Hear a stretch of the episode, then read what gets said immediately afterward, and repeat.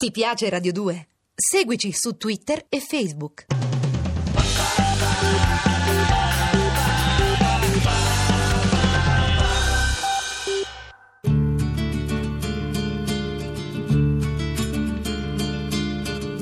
Giorgio Gaber, uno spirito davvero anticonformista. Sì, sì, ma basta con questi problemi personali sulla tua vita, sulla tua famiglia. Ma insomma, tu cosa vuoi? Chi sei? Sono un extra parlamentare di sinistra. E io sono un extra familiare di sinistra. Ma non hai mai pensato che la tua oppressione è un po' meno pesante di quella di tanti altri? Non sai che c'è gente che deve pensare a mangiare continuamente, con assillo?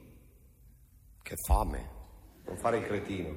C'è davvero gente che non mangia nemmeno. Anch'io mangio poco. Roba leggera. Perché sei malato, come tutti gli intellettualini che soffrono tanto per i loro foruncoli e non si accorgono dei pericoli veri che ci circondano. Repressione, persuasione occulta, fascistizzazione, pericoli enormi, incombenti, subdoli, misteriosi. Un mastino. Un mastino nero lucido metallico. Un cane mastino con un occhio solo vitreo in mezzo alla fronte. Una mano schiaccia un bottone Dall'occhio del mastino parte un fascio di luce intensa, verdastra, elettrica.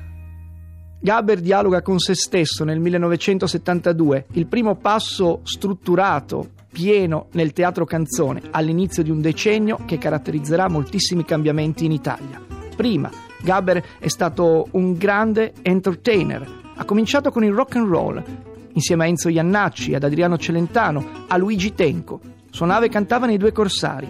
Poi, alla fine del 1959, arriva il successo. Un 45 giri, Ciao ti dirò, firmato da Giorgio Calabrese e Gianfranco Reverberi, e un totale cambio di orizzonte. Giorgio Gabber non continuerà i suoi studi da ragioneria ad economia e commercio alla Bocconi, ma prenderà la strada della musica.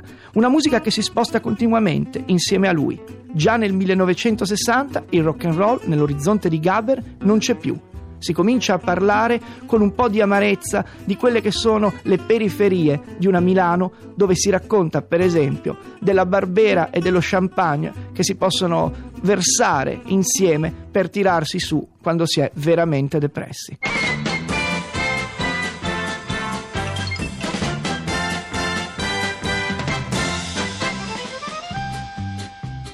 Triste col suo bicchiere di barbera, senza l'amore al tavolo di un bar.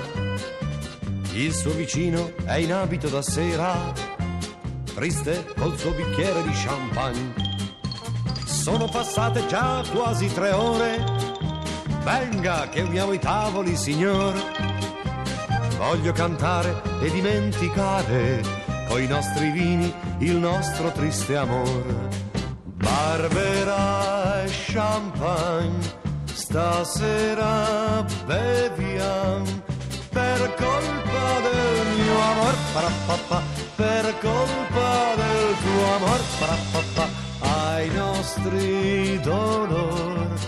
Insieme brindiam col tuo bicchiere di barbera, col mio bicchiere di champagne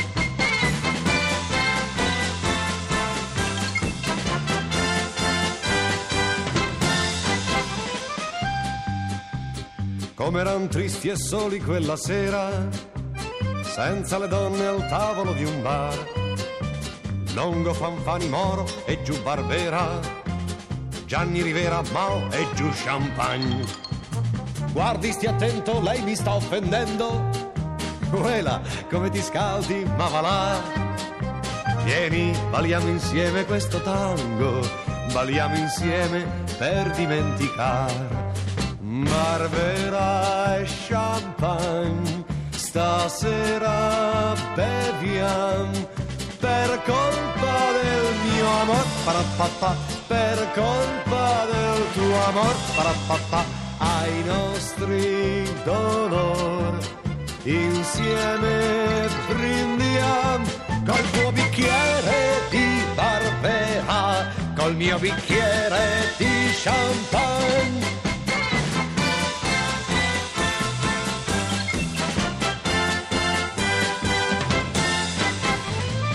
Barbera e Champagne, una canzone davvero triste allegra, dove Giorgio Gaber trova la via, che era anche di Iannacci, che però si esprimeva in dialetto con un album bellissimo, La Milano di Enzo Iannacci, delle periferie, delle storie un po' diseredate, un po' depresse, dove però c'è sempre il tentativo, diciamo così, di essere ironici, di tirarsi su, anche se con il sorriso un po' storto.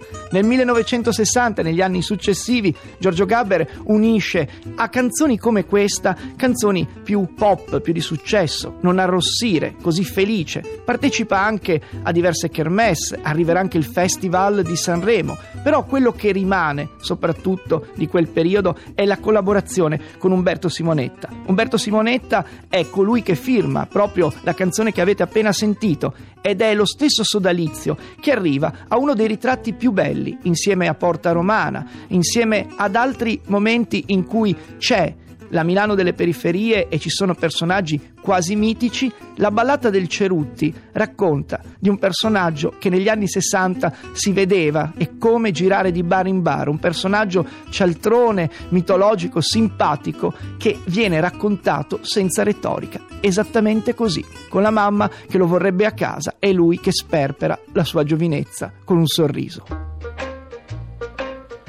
Io ho sentito molte ballate quella di Tom Dooley, quella di Davy Crockett.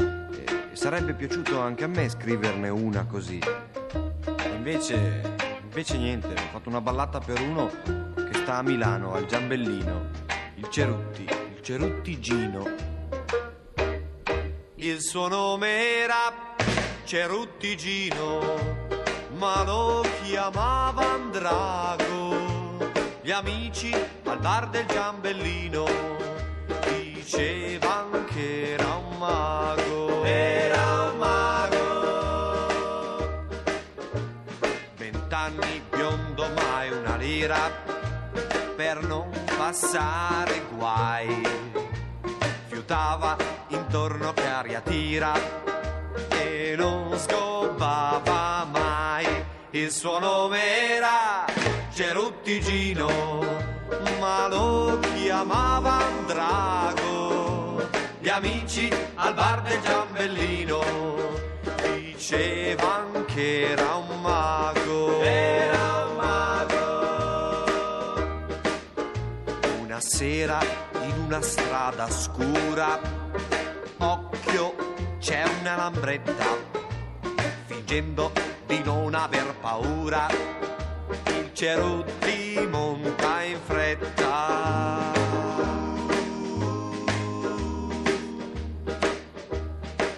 Ma che rogna nera quella sera, qualcuno vede chiama, veloce arriva la pantera e lo beve la madama. Il suo nome era Cerutti Gino ma lo chiamavan Drago.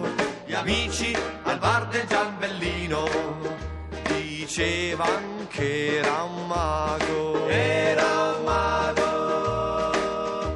Trania Gogò, Goganga, Porta Romana. Siamo tra il 1960 e il 1965. Questo è Giorgio Gaber, il Giorgio Gaber che racconta storie, storie che lo avvicineranno alla canzone d'autore, ad altri personaggi come Umberto Bindi, Sergio Endrigo, Gino Paoli.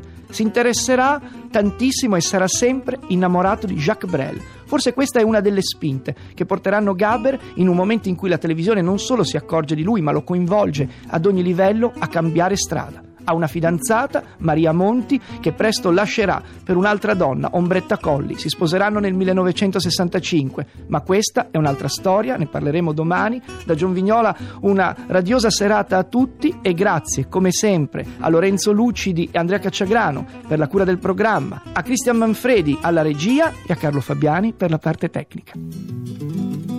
Vorrei essere libero come un uomo come l'uomo più evoluto che si innalza con la propria intelligenza e che sfida la natura con la forza incontrastata della scienza. Con addosso l'entusiasmo di spaziare senza limiti nel cosmo. È convinto che la forza del pensiero sia la sola libertà. La libertà non è stare sopra un albero, non è neanche il volo un mostone.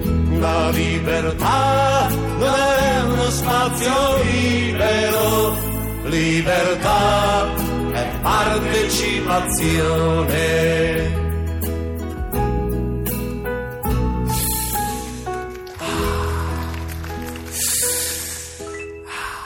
Ti piace Radio 2? Seguici su Twitter e Facebook.